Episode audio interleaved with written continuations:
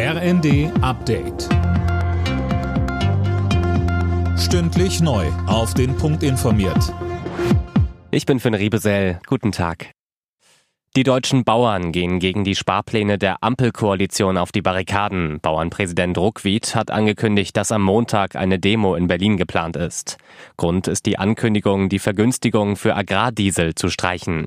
Ruckwied sagte bei NTV, das ist eine Kampfansage an die deutschen Bauernfamilien. Die Regierung hat offensichtlich kein Interesse an einer wettbewerbsfähigen Landwirtschaft, an einer sicheren Versorgung mit hochwertigen Lebensmitteln aus heimischer Produktion. Dieser Vorschlag ist absolut inakzeptabel. Der muss zurückgenommen werden. Die elektronische Patientenakte wird bisher nur von wenigen genutzt. Das soll sich ändern. Der Bundestag hat beschlossen, dass alle gesetzlich Versicherten ab 2025 eine digitale Akte bekommen. Es sei denn, sie sprechen sich aktiv dagegen aus.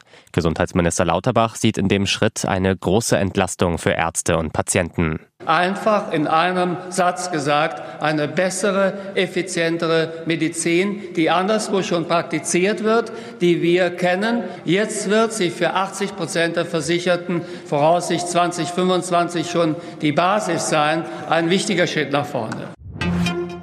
Die Ukraine und Moldau wollen EU-Mitglieder werden. Ab heute berät ein EU-Gipfel in Brüssel über mögliche Beitrittsverhandlungen. Außerdem geht es bei dem zweitägigen Treffen der Staats- und Regierungschefs um weitere Finanzmittel für Kiew.